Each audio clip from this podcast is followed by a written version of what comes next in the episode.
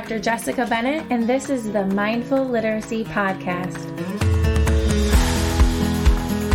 In this podcast, you will hear inspiring interviews with teachers and experts in the field who will give you actionable tips and strategies that you can immediately implement in your teaching practice.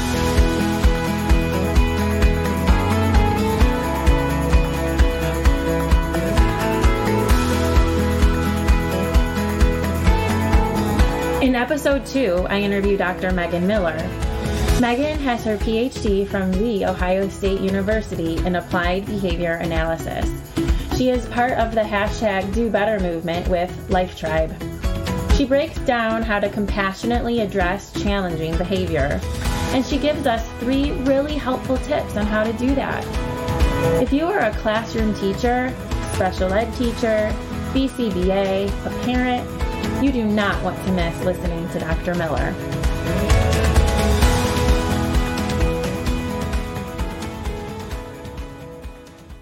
Hey, Megan. Hi, Jessica. Thank you so much for joining our Mindful Literacy podcast. Thank you for having me. I'm so excited about this podcast. It's such a needed topic area, and I'm looking forward to learning more from the different interviews you're doing. Yeah, and well, you're one of the first people that I wanted to interview because I've been watching you and I've joined your hashtag do better movement about professional development with behavior analysts.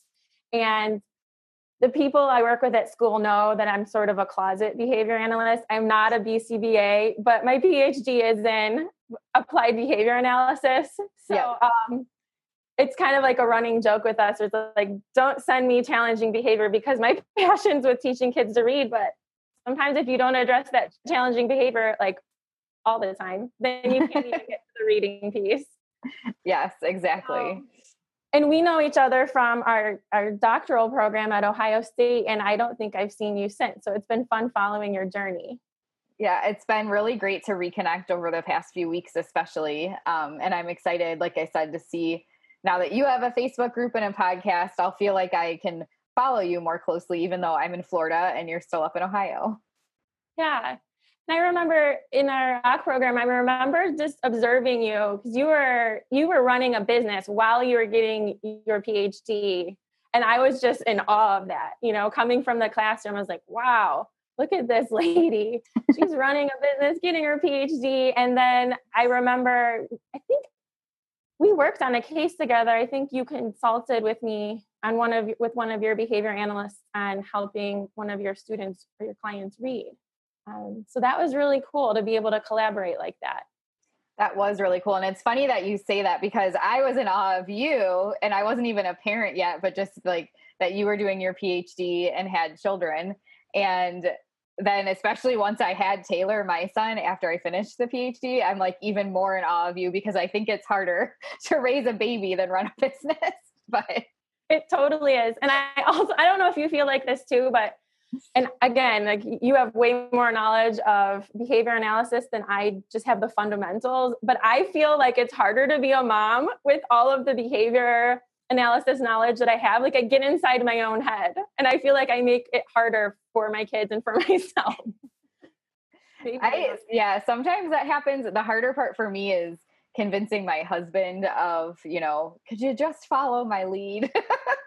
like do this because it will work. But he actually he does things pretty behaviorally himself. The problem is he's more of like the traditional behavior analyst and we'll talk about that a little bit I think today, but so he does some of the things that I've um, stopped doing in the field and that I train people not to do. And he's hardline trying to do those things. So that gets a little bit tricky sometimes. Yeah, and I think it's tricky when you're when it's your own flesh and blood and your emotions are involved. It's very complex. Yes. Um, and my oldest daughter is almost nine now, and she's always been precocious, but now she's got has two younger siblings. So I'm over there going, "We're putting that on extinction. Totally ignore that." which is hard for her, but I feel like good a good lesson. okay, so you're here to talk to us today about dealing with challenging behaviors with compassion. Yes. And I know one of the main hot buttons for teachers, or I should say, one of the curiosities that they have is how to deal with challenging behaviors. and particularly in when we're remote learning i think it's become even harder where they can see their kids and and it's even harder to reach them. So i'm really looking forward to hearing about the tips you have for us today.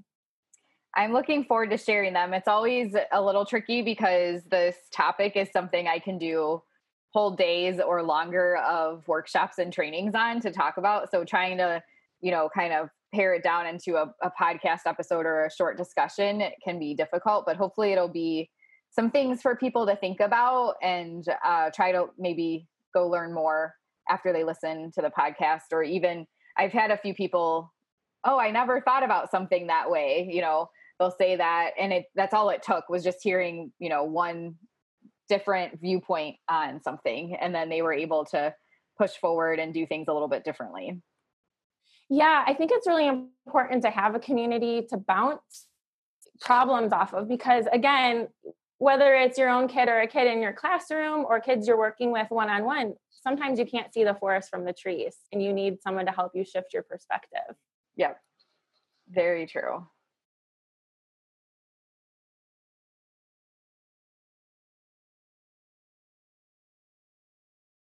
So, um, when for me, the way that I've kind of done that, because I don't know, like in the school system, you typically have other teachers you're working with, or even if you're a behavior specialist, you have different people you're collaborating with.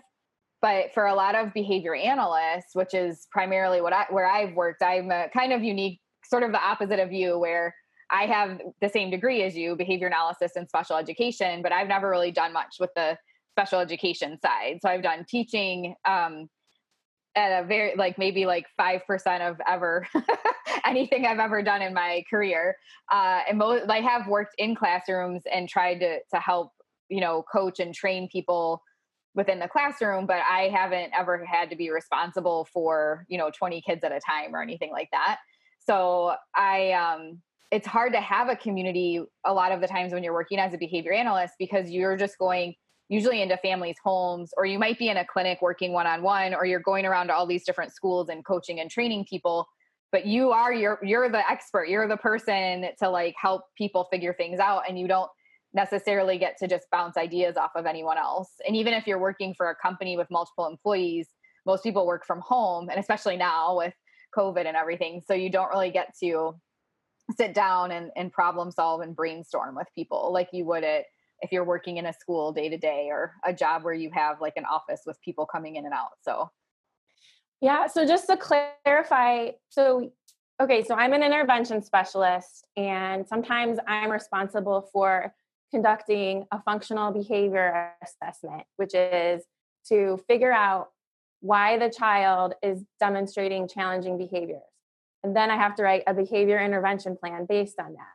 So, in a lot of districts, I feel like the, the field is coming along where a lot of bigger districts are now hiring board certified behavior analysts to help with that.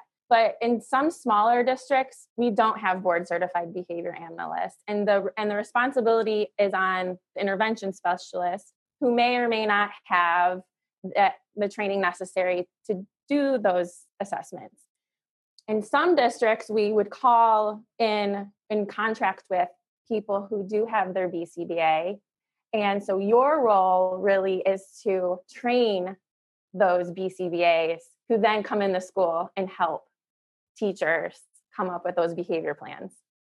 That's a big part of it. Sometimes i work directly with the schools. Just just kind of depends on what their resources are and who's available. So i've done both but it just really depends on how they what their structure and their um a lot of the times their funding and things like that too Okay.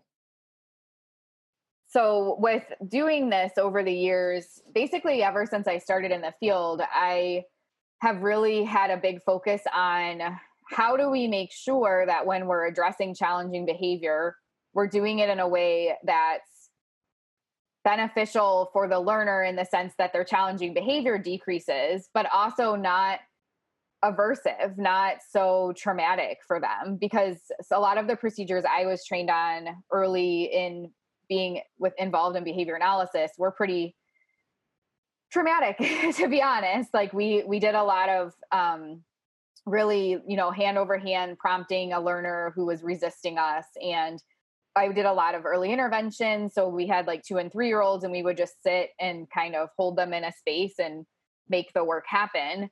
And it, um, before I even had my son, I had started it back in like 2007 to see part of it. I mean, it, I'd like to say it was just my own realization that this just didn't feel the greatest, but it was really, I had some learners that they weren't responding to typical procedures.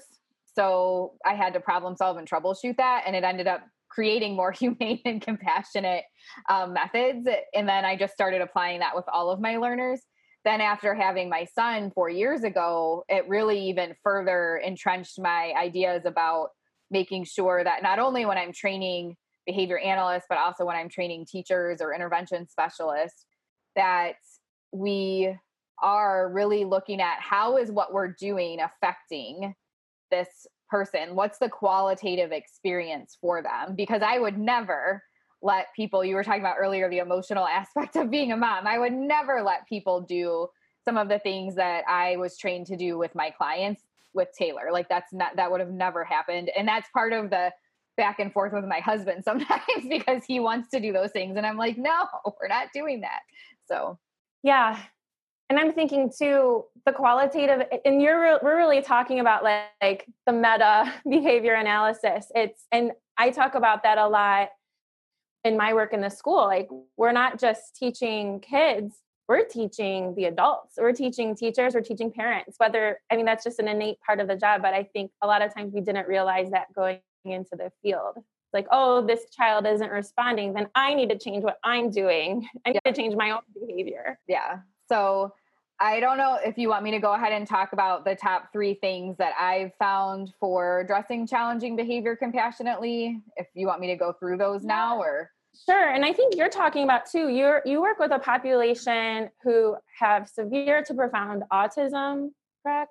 that's your typically but i've i've done i've run the gamut like i've worked uh, all of this would apply i've had learners who didn't even have official diagnoses that are in like mainstream classrooms who just for one reason or another are causing difficulty for the teachers i've um i've worked with learners who have to be homeschooled because their behavior is so intensive that the school system wouldn't be able to handle it yet so the nice thing about the the three ideas that I came up with for us to talk about today is regardless of how intensive the behavior is, it really could apply to any situation where a student is doing something that interferes with their learning. Okay. And that's the whole reason why we do a functional behavior assessment. Exactly. All right. Let's hear it. I can't wait to hear what you have. Okay. So, um, again, like I said, this is something that I could talk about for hours. So I tried to like narrow it down to these three main ideas.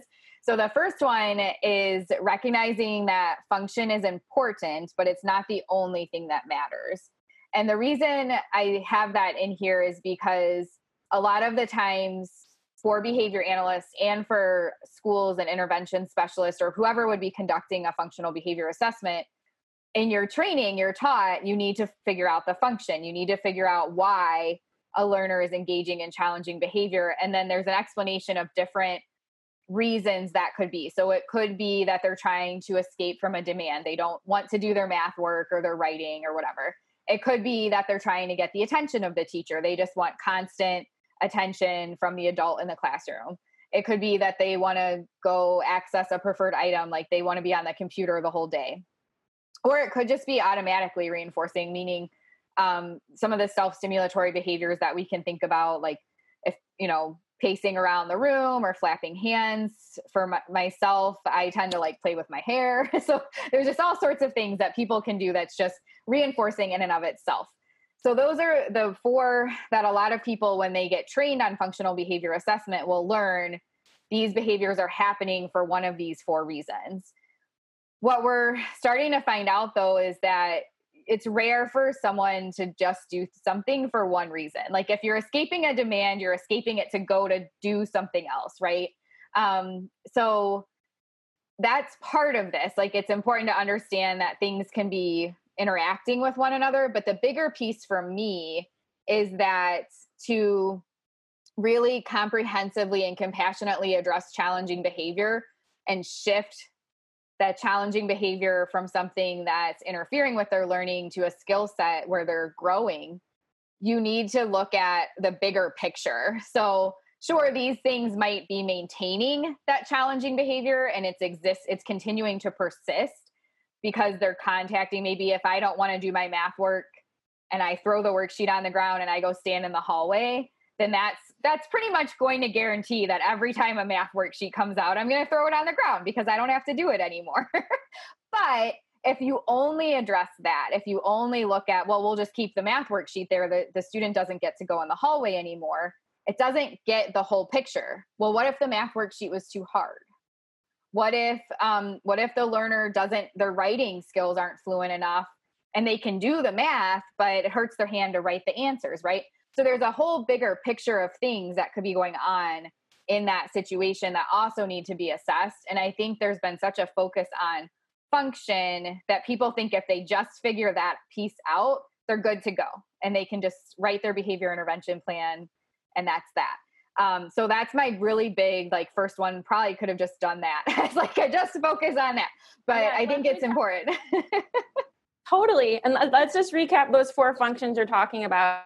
We talked about escape, attention, access to preferred item or activity, and um, automatic behavior. Yep, big four that tend to come up, and that's going to be confusing because I'm about to say big four for something else. But those are the four functions that are talked about most often. Yeah. Yeah, totally. And on, you know, on the state's paperwork, at least in Ohio, and I have to do an FBA, those are the four, I have to check a box. Mm-hmm. So I think this topic is really important. And I also have, you know, thinking about specific kids and like, oh yeah, oh yeah, I'm with you. Big picture, all of these other um, variables that play into the behavior and even just having a mindfulness about the complexity of it and how you're responding and reacting. So like sometimes you, your container isn't able to hold the big emotions of the kid or the big emotions of yourself right? Yep. you, if you someone's running like i have a I have an example in my head of someone who's throwing a math paper doesn't have the skills he runs and now we're like you know the um, crisis intervention team is like okay we've got a runner yep. and there's two of us and i am such a an emotional person and i'm reading his emotions and i'm like just let him just let him run just let him sit down. He's not he's not hurting anyone he's not hurting himself. I think you know what? I think he needs a hug. Yeah. So, you need a hug. Um, of course now that's like an extra layer of complexity. Like am i going to be able to hug kids when we go back to school with covid? Yeah um, so I think that's re- that's really speaking to me. So I'm like, okay, tell me more. All right, we've got to we've got to escape maintain behavior, and you know, and I know all the reasons why he's escaping. So now what do I do? Well, and that actually goes in well to the the second thing that I think is important to address with challenging behavior, which is prioritizing the big four. Um, and these are the big four big four preventative measures for addressing challenging behavior. This is from an article in Behavior Analysis and Practice um, from Ala'i-Rosales in 2018 and colleagues. It, she wrote it with a few colleagues. Basically, what they did is they looked at if we're seeing learners who engage in low levels of challenging behavior, what skill sets are present for them? So, what are the big four skill sets that we need to be addressing to make sure that learners are developing sufficient repertoires to navigate the world instead of engaging in challenging behavior. So that goes into, you know, okay, I know that it's he's trying to escape from his math work, but what are all the other things I need to be looking at around that, right? Um so the big four, the first one is communication. So just, you know, what is their communication like? And you might have some learners, some students who they talk, you know, interact. Sometimes you're like just talking all day long, right? But as soon as something stressful happens for them, those skills go out the window. They just shut down and there's like nothing present for them. Um, which ties into like some of the emotional regulation stuff we'll talk about too. But that's important to know. It's not just their communication in positive, happy circumstances. It's like, what is their overall communication repertoire? And how do they like i have a learner right now we talk about he likes to physically communicate whether it's in a positive way or um, if he's like experiencing some sort of challenge, like he's a very just physical, like he'll take mom's hand and move it to what he wants her to do, or he uses his body, even though he has vocal language. He just defaults a lot to like physically making things happen and communicating with his body. But that becomes a problem if he's in a fight or flight situation and he his go-to is to use his body to communicate because then it becomes dangerous very quickly.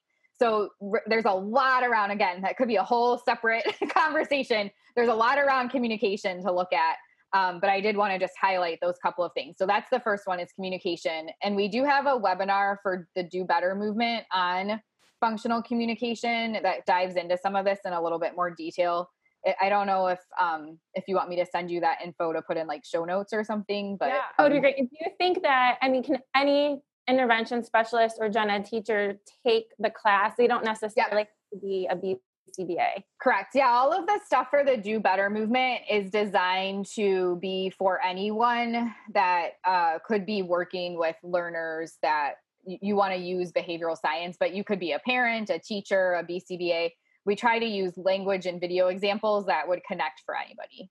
The main, like, I guess, issue is I, like I mentioned, I'm more of a one on one.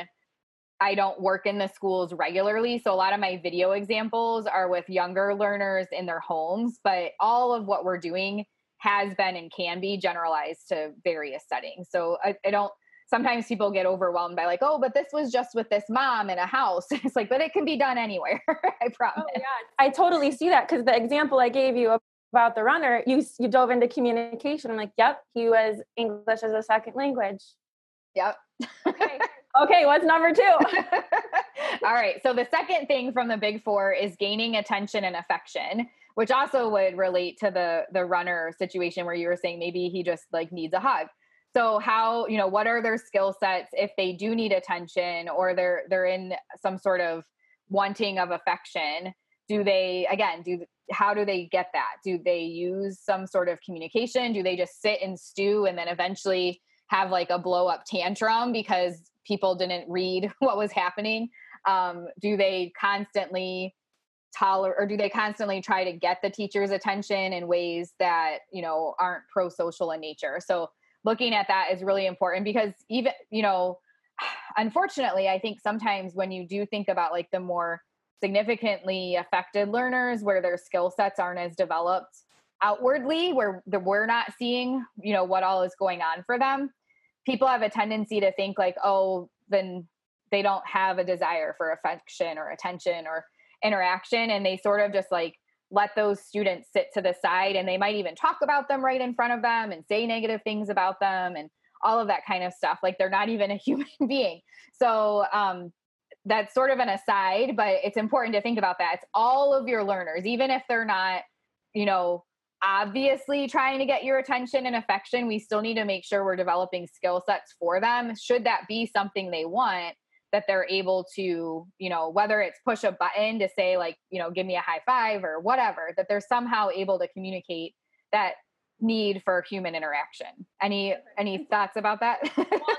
I thinking okay, like I feel this is so perfect because I feel like looking back, what what can I learn from this situation was really hard for me. In fact, at one at one point I had to say to my my teammate, I have to tap out. Like I'm about to burst into tears and I'm shaking, you know. Um, but it was it was after I had said to him, "Do you need a hug?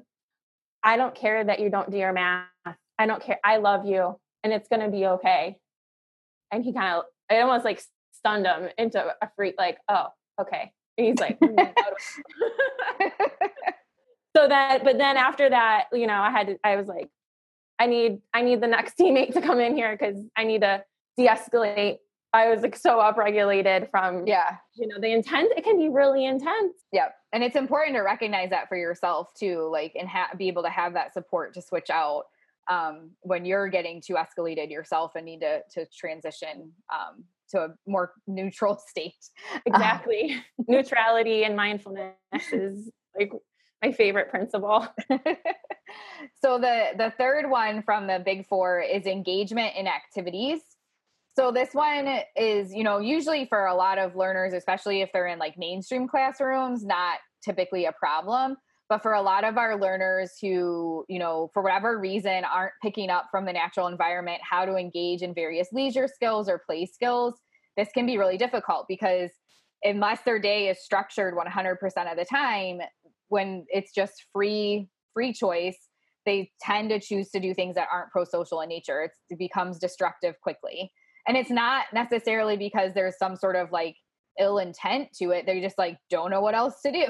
So the more you can engage like teach them how to engage you know with the things in their environment then obviously the less you see of that. And we also have a, another webinar from do better where i talk about how to develop like play and leisure skills. So i'll give you that info too yeah that's awesome because i'm thinking in the context of a school this could look like me as an intervention specialist coming up with a work plan or a work board or having workstations and the child has to go through with a checklist and you would have to directly teach them how to engage with those work the, the items on the work plan their iep goals. Yeah and i love that you said directly teach them because sometimes people will set up that schedule and then i'm called in or you might be called in to consult and the kid's like running around the room like doesn't have any skills to actually do the things on the work schedule and and they want to know why the challenging behavior is happening. It's like well what have you done to teach them how to do this work schedule? And they say oh we haven't. They that's just the expectation. They're supposed to do it right? Um, and unfortunately that whether again i've been in you know general education classrooms even up to like third grade where the children have zero diagnoses, but nobody's ever taken the time to explicitly walk them through and like hold them to, to the expectations and like model and teach and reinforce those things. So it's important. It's not just a matter of like saying that they will engage in activities, it's teaching them how to do that. Right. And I think this is where having paraprofessionals or classroom aides could be vitally important. I mean, that's yep. where we need to be putting them is on these work plans and then taking data. On, okay, we taught them how to do it, and then now we need to fade out. And so that um, that training to happen with the aides is what in our minds we want to see happen. Yep. It's, it's just a matter of getting the training done with a paraprofessionals. Yes. And of course, all of this like isn't even happening right now. Everyone's on Zoom anyway. but Right. And it's almost like now we need to be coaching the parents on how, mm-hmm. you know, because parents are working while their kids are at home and it's incredibly stressful for everybody. And we're, yep. we're pro- they're probably seeing different escalated behaviors. Yeah. So, okay. This is, so this, this podcast would be really helpful for parents too, I think. It's, I, I think like everything we talk about, and I, I think you'll see that too, probably the more podcast episodes that you record, that even though like your main focus is mindful literacy, all of the things that we tend to talk about in education and behavior analysis can be applied to like everyday life, 100%. even without COVID. oh yeah i even i you know not to get off on a tangent but even like to our own behavior change i saw you on your and your Facebook group talking about behaviors you were trying to change for yourself. You know, whether yep. it's exercising more, eating differently. It's behavior, the science of behavior is everywhere, whether you know it's there. It's like gravity. I've always said it's like gravity. Exactly. The last one is my favorite one. Um, it's called the from the big four is coping with, tolerating, and accommodating adversity. So this is where we start to get into that emotional regulation piece and really making sure that there's skill sets developed around you know what do you do when things aren't going your way? Um, and how do they deal with that? And i think it's important for everyone to recognize that one person's adversity is not somebody else's right? So like just just because I find nails on a chalkboard like horrible doesn't mean everyone does. Although I think that's a pretty broad one. But the, you may have a learner who like doesn't care about that. But if you stand in front of the light switch, they might lose it, right? So like there's things that like for whatever reason some students perceive as an adverse situation that um that we may not even know. And what's really interesting there's, you know, more and more people that are whether they're autistic or have other diagnoses are coming out and sharing their experiences you know through books or blogs or facebook pages. And it's really and it's important to understand it's just one person's perspective but see hearing those different perspectives gives you a way to really tap into like just because i can't understand why this is so difficult for you and you should be able to do this doesn't mean that i should just like push you through and like force this to happen especially when you read some of what the people write about like you know there was one person that on the facebook group talked about grass and how there was something going on with the grass for her. Um, there were bugs that she could see. She had really good vision. So it wasn't the grass, it was the bugs in the grass, but everyone thought it was the grass. So they were trying to work through something with grass with her, and she didn't have the language to like communicate at that time that it was the bugs. Um, but anyway, so uh, going off, but basically, it's important to understand if you have learners who are reacting to things as if they're difficult, you know, like whether it's the math worksheet, if it's certain lights being on, sounds being heard, sitting in certain places, standing in certain places, whatever it is that um that they are not only able to learn how to like work through that and sit with some of that um but also you know potentially you might have to modify things a bit as well. Like it, it shouldn't be on us or i mean it shouldn't be on them to be accommodated to the way we always do things right? So like if a certain chair doesn't bother me but it bothers my student who has to shift right? Like why like does my student need to learn how to sit in that chair or should i just find a different chair for the student to sit in you know?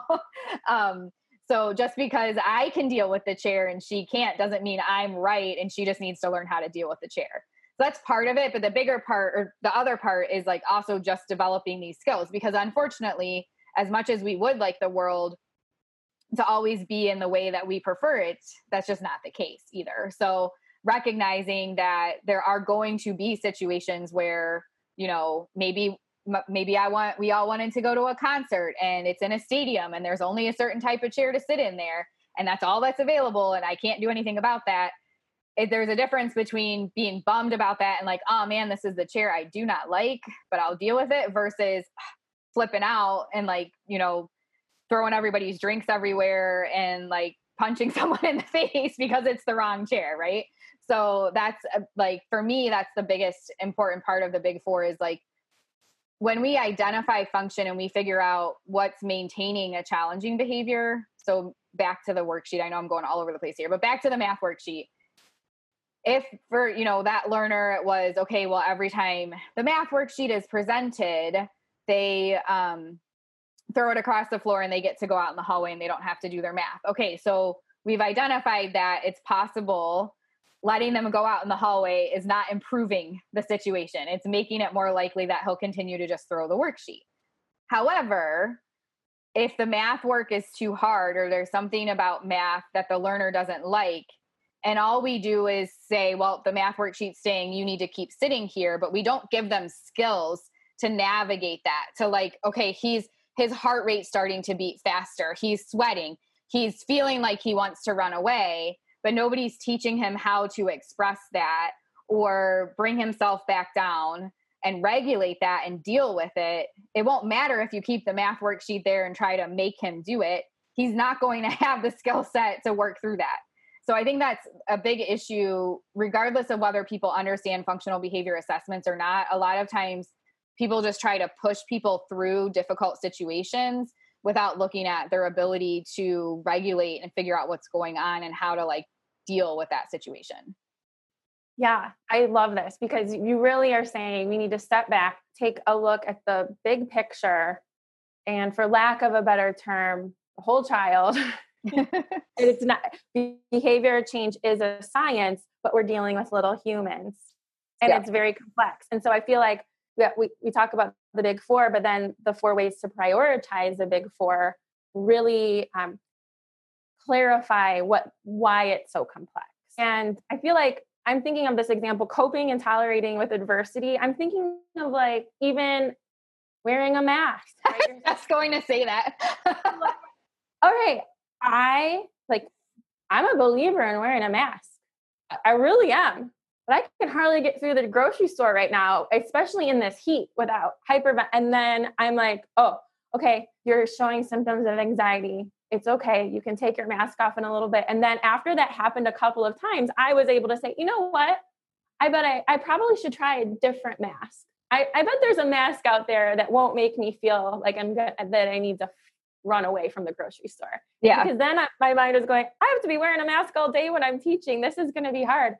So even just like if we take these things and think about how do we help kids stay safe in school, I am yep. sure that as a teacher in four weeks, I'm going to have to coach kids through their mask wearing skills. Yeah. And prioritizing, yeah. you know, because so many things go on when there's a challenging behavior, I think having the mindfulness to say, okay, what's my priority here? Is it that the kid feels safe and loved in school? Or is it that he finishes this math worksheet? Right. Is it that I'm teaching him math skills or I'm teaching him social emotional regulation? Right. And that's a tricky part. In the moment. You have yeah. to really like have this conversation with yourself.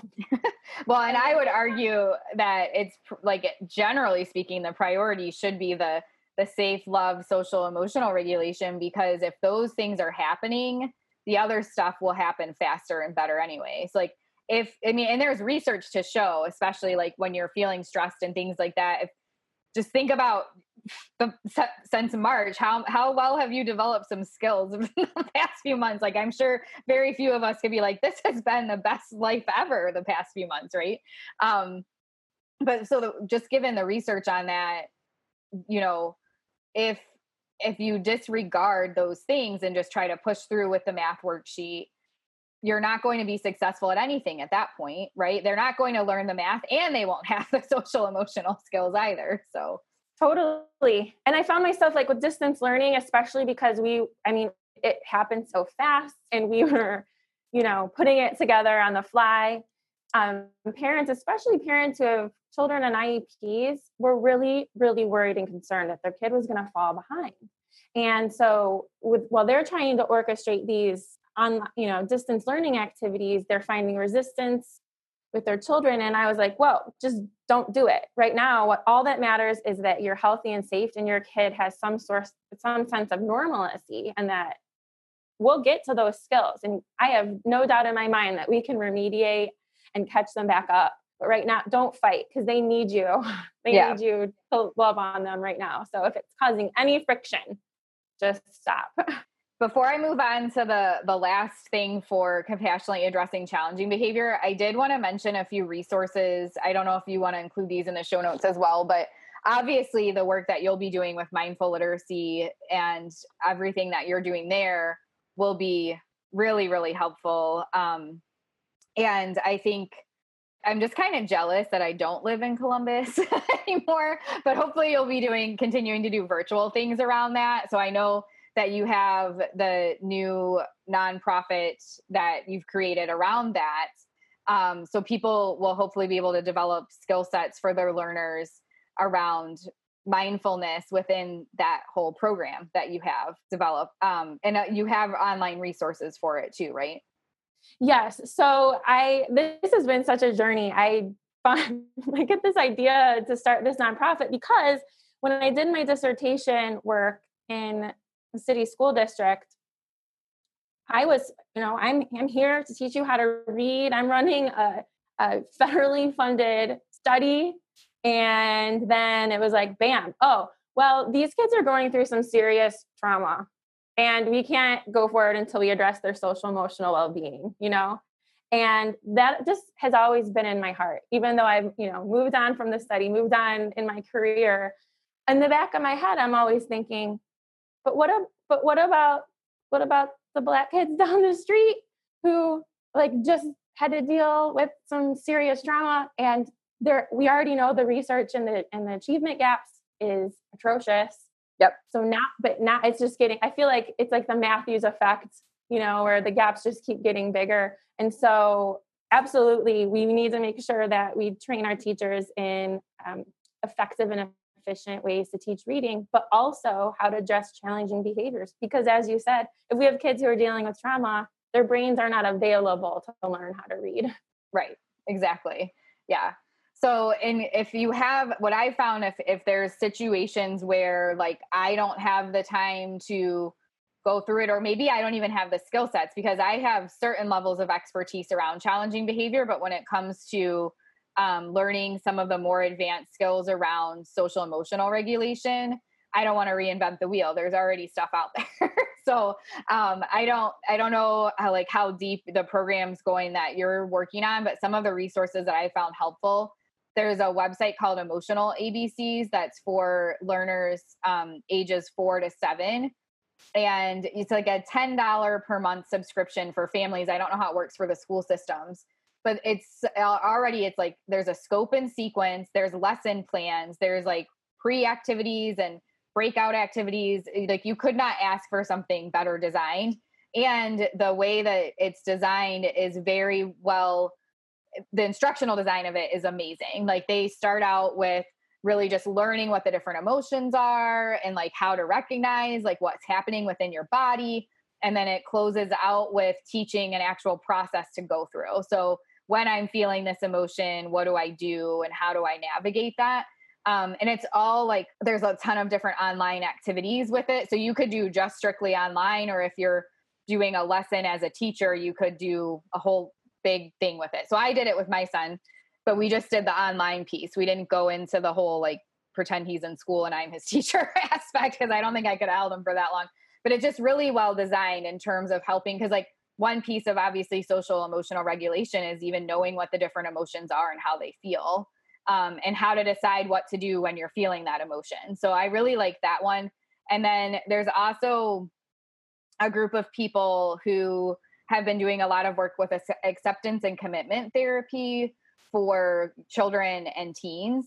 And they've designed various books and resources for that. So one of them is called connect and I'll give you the link for that. And that one's for same age. I think it's four years old, but I think it might go up into like 11 or 13. They also have a free trial, but they do like family or classroom based. I have not used it yet, but it's a way, again, to not have to reinvent the wheel. And they have built in lessons around like learning how to accept the way, like what's happening in your life and notice how you're feeling and like navigate that. Um, in the same similar vein, there's a program called DNAV. Um, the website is Thriving Adolescent, and that's geared more towards like teens and young adults. But it's the same type of thing. They they teach people how to notice what they're feeling. That's what the N stands for. Discover and be curious about the world around them.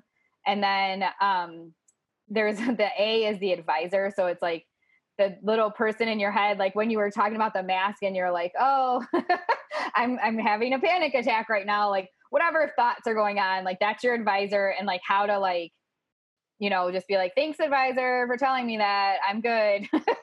The world's not going to end. Um, and then the v is for values. So learning how to like set goals for yourself and like work towards your values but it's all designed for young learners and like for as young as four up to like teens and adults. For me personally, I haven't been um a lot of the like mindfulness and act type stuff whenever I read it, I have not been able to connect much with it because I'm more of like the data, like analytical person, and it just gets a little too fluffy for me. I know it's necessary. I want my kids to like be able to do those things.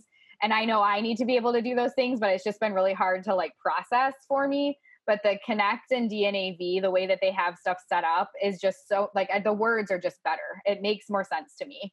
So i don't know.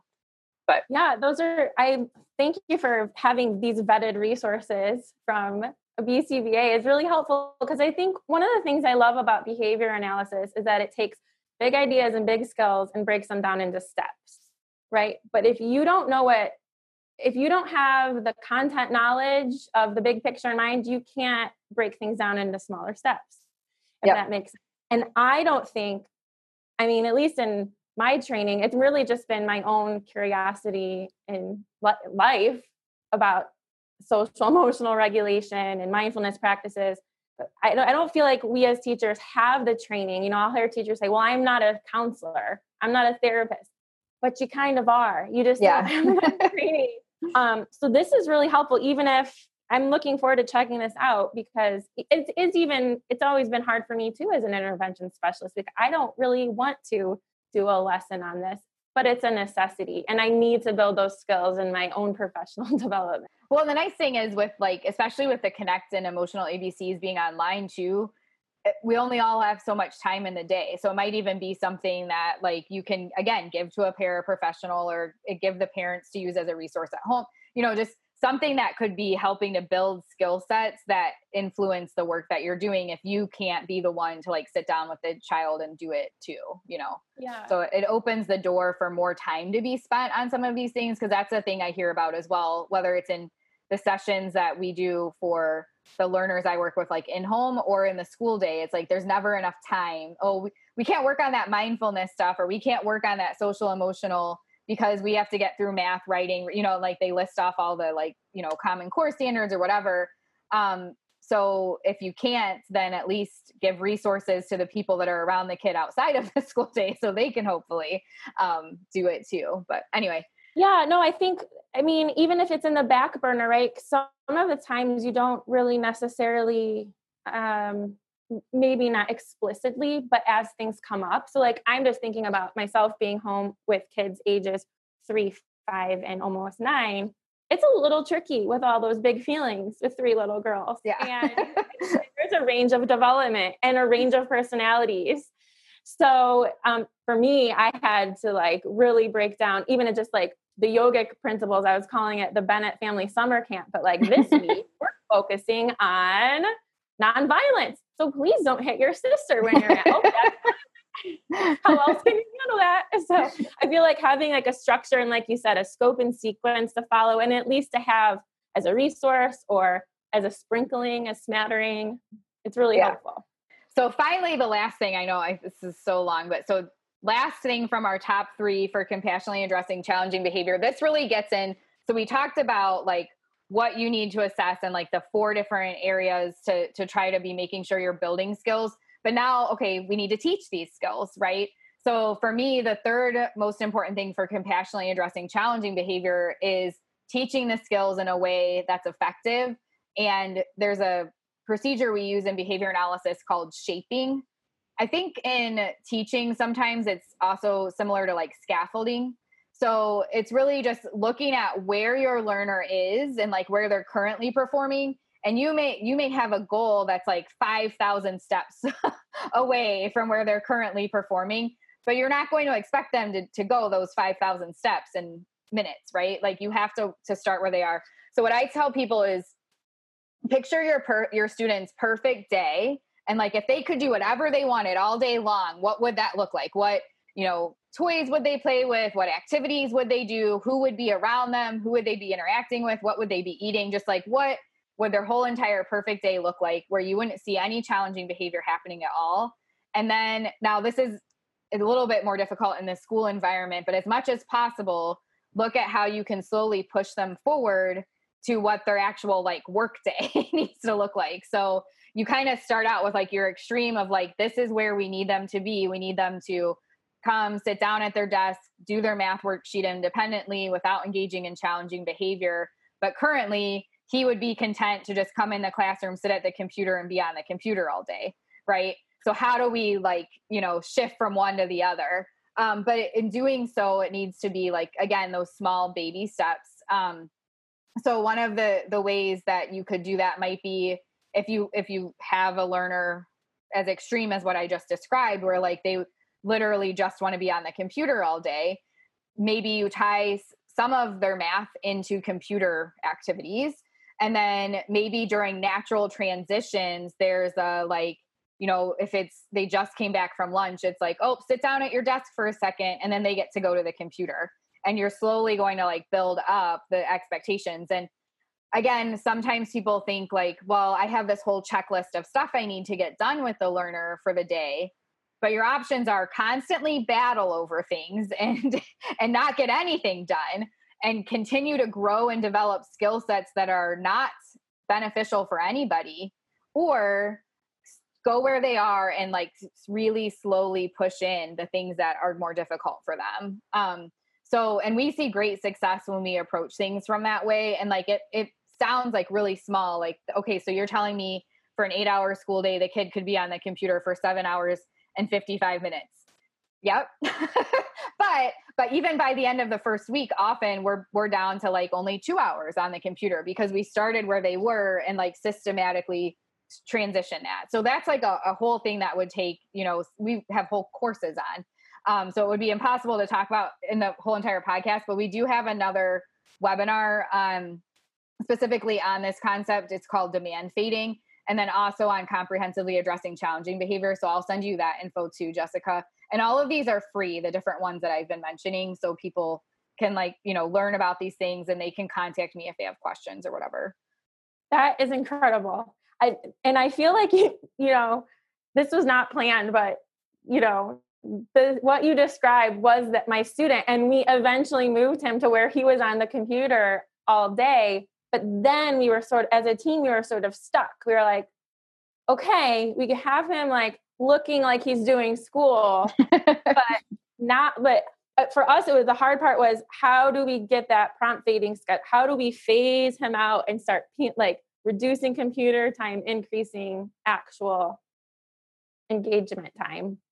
That's the hardest part. So demand fading to next as a yeah, and part of it really is looking at because like some people just don't break it down small enough, so they might think like, okay, he's on the computer all day, and we want him at his desk doing the math work, but it's like there's um, Steve Ward has this thing called a dimensions grid where you basically like list out all the possible aspects of that. So when he's at the computer, he's sitting over off to the side he's doing whatever game he might want to be. He gets to freely choose what he wants to do on the computer. Um, there's not as much that would come up for that but so like just pretend those are the the couple of things. He gets to be basically but on his own and he's playing whatever he wants to do the whole time.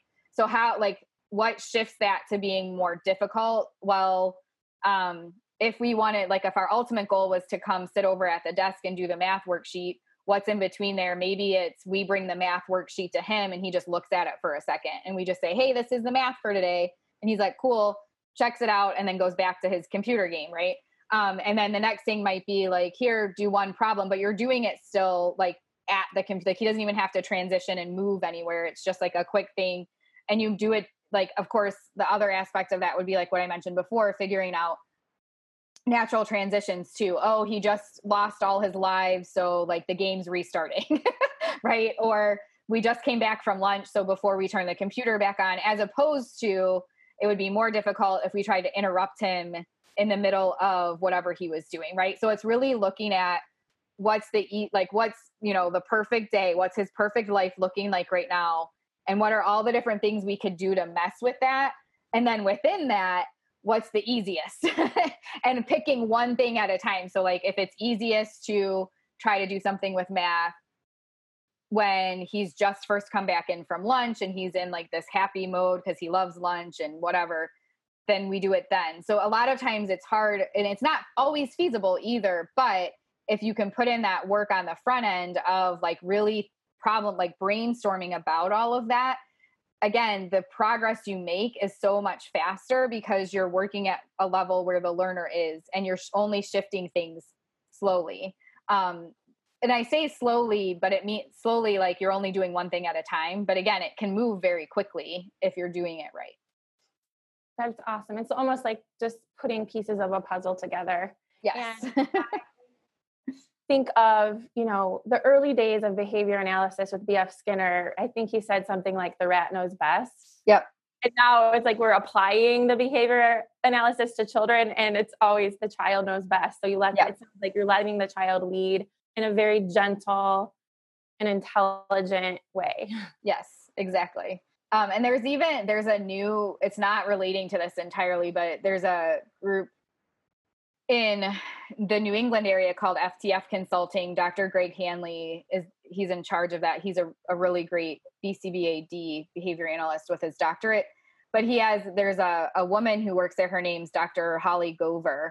And she's been doing a lot of work with feeding research. And she showed recently um, in a training that we did, some of that work was demonstrated in a school system where they had learners who were needing to expand their their repertoire of foods that they eat. So that's not academic necessarily, but that is something that sometimes schools have to deal with. And it, it was all really similar to this, where basically like you laid out sort of the options for the learner and they got to choose like, how far in that like difficulty did they want to go? Did they want to stay in their perfect day and not really do a whole lot? Or did they want to like jump forward and try like a whole green bean or something, right?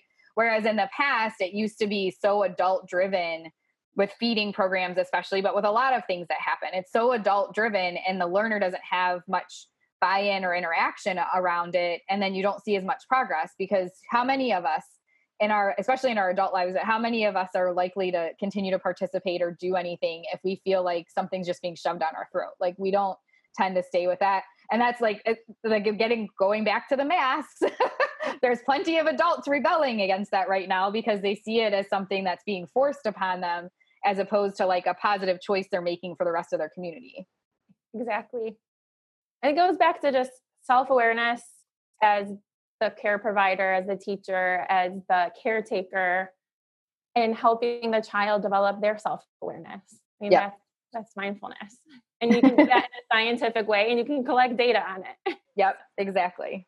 I really enjoyed this conversation um, and I loved catching up with you. And I cannot wait to check out these resources. Thank you very much for that. And before we close, I just I'm I'm wondering because because I you know, I came to a district and I was like, okay, who's your BCBA? Because I need some help. Like, well, we don't have one. And I was like, what do you mean? You sh- we should have a BCBA. And like, well, we'll contract with one. Okay, great.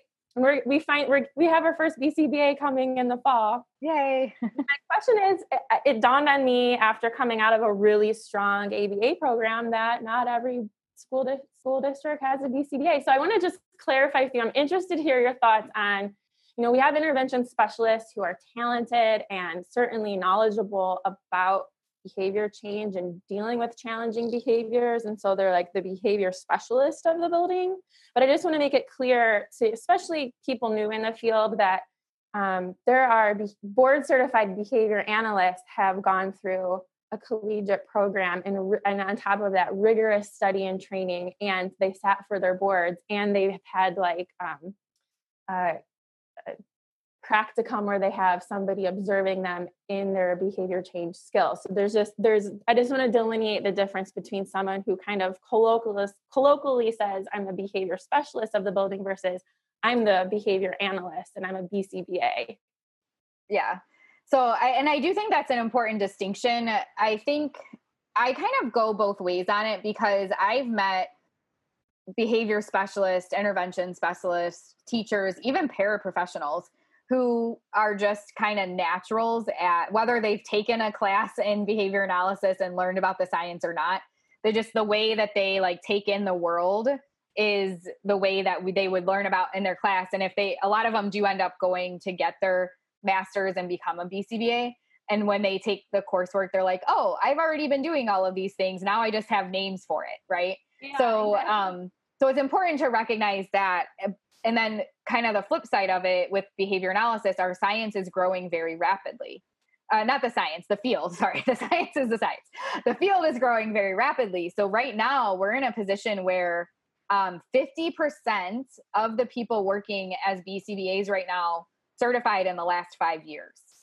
That's a lot of new people that don't have a ton of experience that are obviously going to be filling positions because they make up half of our field so while they'll have a very good understanding of the science and uh, excellent recommendations to make, it's always important, as with any field, to to really vet and understand what people's expertise and background is, but also looking for people, whether it's a behavior specialist, teacher, paraprofessional, BCBA, people who can work well together and collaborate and not get on any sort of like, well, I did this program, so I know more, you know, or well, you've never taught in a classroom so what do you know like and having those like kind of matches where they're trying to just like one up each other but really have like recognizing everyone has like unique expertise to bring to the table and developing plans based off of that but if there's any districts where they have the resources to hire a BCBA but they're like well we don't need one because we already have this person over here and they they don't actually have the same training and background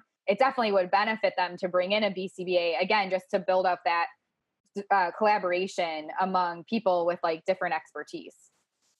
Yeah, totally. And I've seen too, I mean, you, it comes back to the kid. Like, are we making a difference today with them? Right.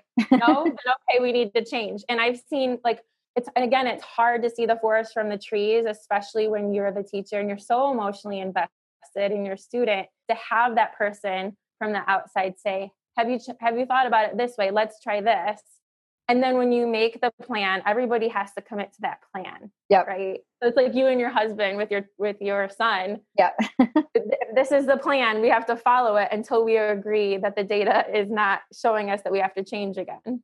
Yep. So i think that's really important too. Yep.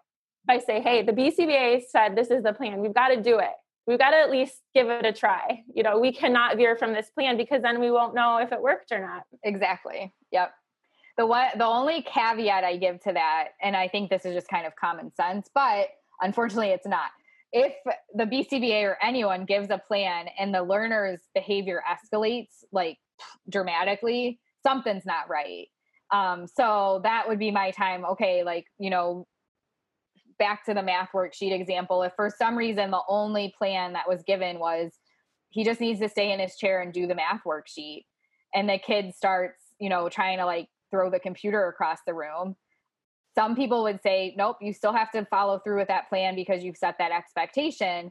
And I have a whole podcast episode on why I don't think that's okay. So I won't go into too much detail. But the point being, you really risk shaping up worse behavior if you um, blindly adhere to a plan where it's clearly escalating the student um, just out of well this was our plan yeah. so having like a and it, within your plans there should be a decision point of if the behavior escalates, pull back and reassess.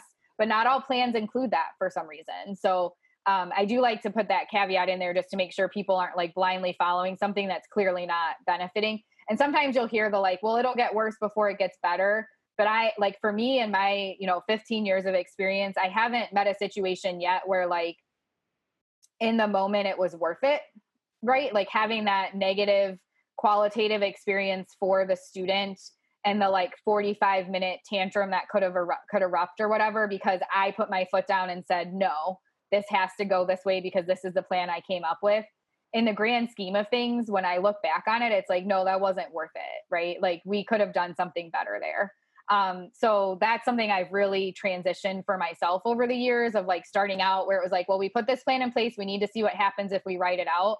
Within the first few minutes, if we see the learner like is escalating, we pull back and reflect. And sometimes we do have to do what I call dropping the hammer, where it's like we've pulled back and we've reflected and we've made all the changes and we've assessed all the things.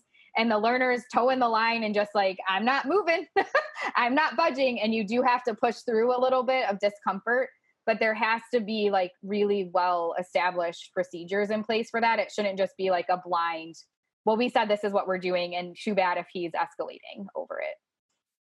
I think that's really wise. And it's really, I think it's really empowering too. And I go back to, and you, and this is like with your Do Better movement, I go back to the importance of having a community, not only in the work environment that you're working in to collaborate with people, but also outside of it. Because so many people have different experiences and um, different perspectives that could be helpful to that child. Yep. All right. Well, thank you so much for your time and your expertise. I am just delighted to share this on the on our new podcast. So yay! And I, um, I I know I've talked a lot, but I did want just to kind of like close it out from what we were talking about there. Do you mind if I share the quote that we talked about? Oh, I would love it if you did that. Okay, quote on my wall. so this just kind of like brings everything home um, with the different aspects of challenging behavior that I was discussing and that whole like the child is always right. It's like what we do as the the teachers or the behavior analysts that really affect things. So um, this is from Haim Ginott, and it says, I've come to a frightening conclusion that I am the decisive element in the classroom. It's my personal approach that creates the climate. It's my daily mood that makes the weather. As a teacher, I possess a tremendous power to make a child's life miserable or joyous. I can be a tool of torture or an instrument of inspiration. I can humiliate or heal. In all situations, it is my response that decides whether a crisis will be escalated or de escalated, and a child humanized or dehumanized. So, the things that we talked about is like the three important things for compassionately addressing challenging behavior. If you do those, within this quote, you would be the one humanizing the child and de escalating things. Um, and that's what we should all be aiming to, to do in our work that we're doing, whether we're teachers or behavior analysts or parents or whatever else you're doing with children. 100%. I'm in tears. Oh, beautiful. I wish those were my original words, but they're not. well, the thing is, like, you know, being able to make connections is what we want for our students. And that is the whole purpose of learning how to read. That's the whole purpose of being a mindful learner. And so you just you just modeled that beautifully. Oh, well, thank you. Yeah. All right, Megan, have a great rest of your day and stay stay safe and cool in Florida. Thanks, Jessica. Yeah. Thanks again for having me. Of course. Thank you. Bye. Bye.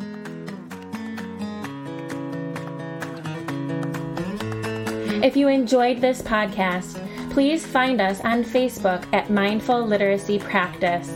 Our Facebook page for our nonprofit is at Mindful Literacy Columbus.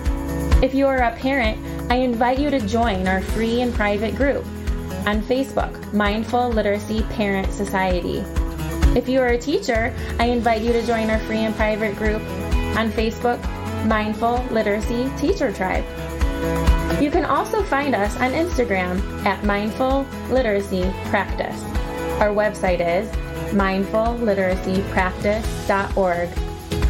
Make sure to check out our nonprofit tab, where we give you all the information you need to find a scholarship, become a tutor, make a donation, or volunteer. Thank you so much for listening with the deepest gratitude.